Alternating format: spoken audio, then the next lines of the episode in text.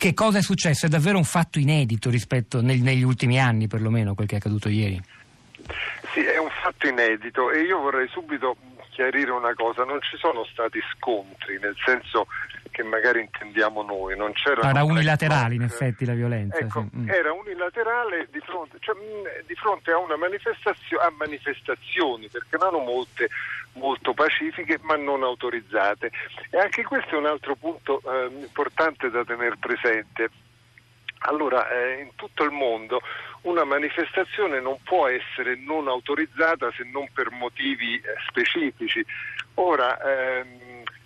queste iniziative di Navalny sono state bloccate dappertutto in qualsiasi luogo. Allora tu puoi dire ok, non puoi manifestare vicino a dove c'è il, eh, la firma dei trattati di Roma, ma ti faccio manifestare da un'altra parte. Invece in Russia succede che non li fanno proprio manifestare. Per cui le manifestazioni sono inevitabilmente non autorizzate perché non si autorizza nulla. A quel punto la polizia interviene, eh, certamente seguendo la legge, e, tenta di sciogliere le manifestazioni, arresta i manifestanti che si rifiutano di andarsene, arresta un manifestante che si è semplicemente dipinto la faccia di verde perché al povero Navalny nei giorni scorsi avevano tirato in faccia un disinfettante verde i, i suoi avversari,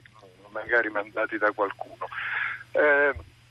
questa è la precisazione eh, generale. Poi torniamo alle manifestazioni così grosse, così grandi, così diffuse in tutto il paese ed effettivamente è dal 2011-2012 quando ci fu la grande campagna contro quello che gli oppositori chiamavano il partito dei ladri e dei truffatori, contro eh, le elezioni prima alla Duma che furono secondo loro eh, viziate da numerosi brogli e poi la rielezione di Vladimir Putin per il suo terzo mandato presidenziale. Ecco, da allora migliaia e migliaia di persone non scendevano in piazza. La novità forse direi di, questo, di questa volta, oltre appunto al fatto che da tanti anni non succedeva, è che non è più solamente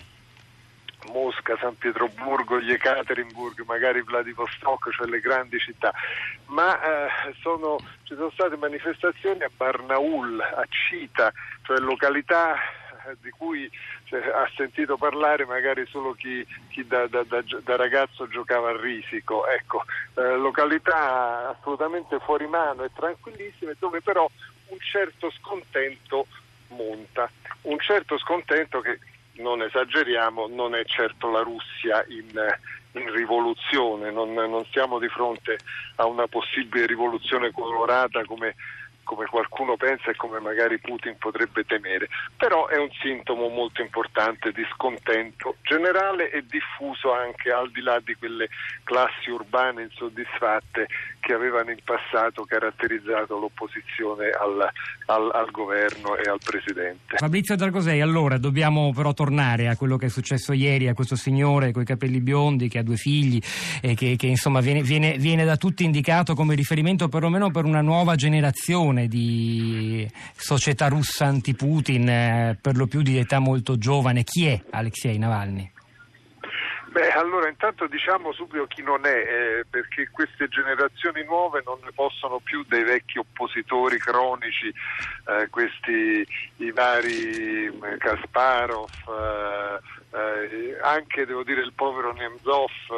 eh, morto, ammazzato vicino al Cremlino, eh, Cassianov, ex primo ministro, cioè questi professionisti dell'opposizione che in anni e anni non sono mai riusciti a mettersi d'accordo e non sono mai riusciti ad andare oltre percentuali eh, ridicole, 2-3%. Navalny è un personaggio diverso, è tra l'altro eh, in passato era stato accusato di essere un ultranazionalista, non è un ultra, però è sicuramente un nazionalista e la cosa più rilevante è che alle ultime elezioni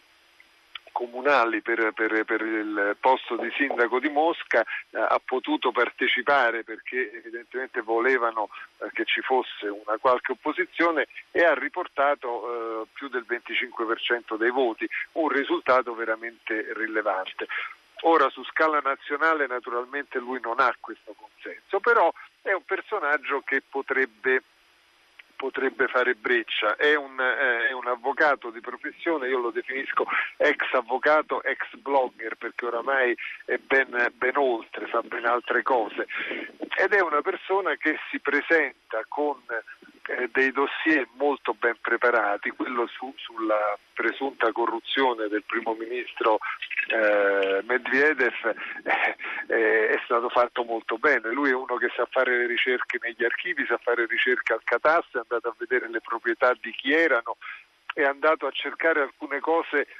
inconsuete, nuove ma che piacciono ai giovani. Allora Medvedev, eh, come, come, dicevate voi poco fa, si vede sempre, si fa vedere con Putin che solleva pesi, che fa ginnastica, eccetera. Gira con delle camicette alla moda, eh, con delle, dei, dei, dei, trainers, delle scarpe da jogging alla moda. Navalny è andato a vedere quelle scarpe e ha scoperto che una società di un amico intimo di Medvedev che è proprietario di, eh, di, di, di, aziende agricole eccetera che secondo Navalny sarebbero di Medvedev eh, proprio questo signore aveva ordinato quelle stesse scarpe quelle stesse camicette che poi sono state viste addosso a, a, a Medvedev al primo Dragosei le faccio, le, le, le faccio, una domanda in forma di battuta. Il, le operazioni così dettagliate di ricerca di possibili prove della corruzione fatte in questi anni da Navalny per esempio soprattutto attraverso il blog che si chiama Rochepil che vuol dire segatura se non sbaglio poi magari ci può spiegare il perché di questa parola, eh, hanno qualcosa di simile a quello che in Italia dieci anni fa fecero Gian Antonio Stella e Sergio Rizzo nel libro diventato bestseller La casta, che secondo alcuni ha anche un po' cambiato il corso della politica italiana, eh, fomentando una, un odio anti un odio, comunque un risentimento anti-establishment, antipolitica che, che, che magari ha qualche assonanza anche con quanto accaduto ieri per le vie di Russia. Ah, senz'altro sì, senz'altro sì. Il lavoro di, di Stella eh, è, stato, è, stato, importantissimo da questo punto di vista. Oggi ci sono nuovi strumenti. Navalny ha capito che non bisogna solo parlare contro Putin, dire basta con il regime, basta con questo, bisogna tirar fuori le cose concrete. Per eh, far vedere queste ville, queste proprietà ha usato i droni, ad esempio, una cosa eh, comunissima ma che evidentemente ha spiazzato tutti gli apparati di sicurezza perché queste ville sono circondate da enormi palizzate, ci sono uomini dell'ex KGB che fanno la guardia, nessuno si può avvicinare, ma invece un drone passa tranquillamente e quindi ci sono le, le immagini delle piscine, della, della ormai diventata famosa in Russia dello stagno con le, con le papere che hanno una casetta eh, a 5 stelle, una casetta lussosissima. Ecco, Navalny punta sul concreto e questo argomento è un argomento che tra l'altro sta molto a cuore a tutti i russi perché la corruzione è un problema clamoroso, diffusissimo e che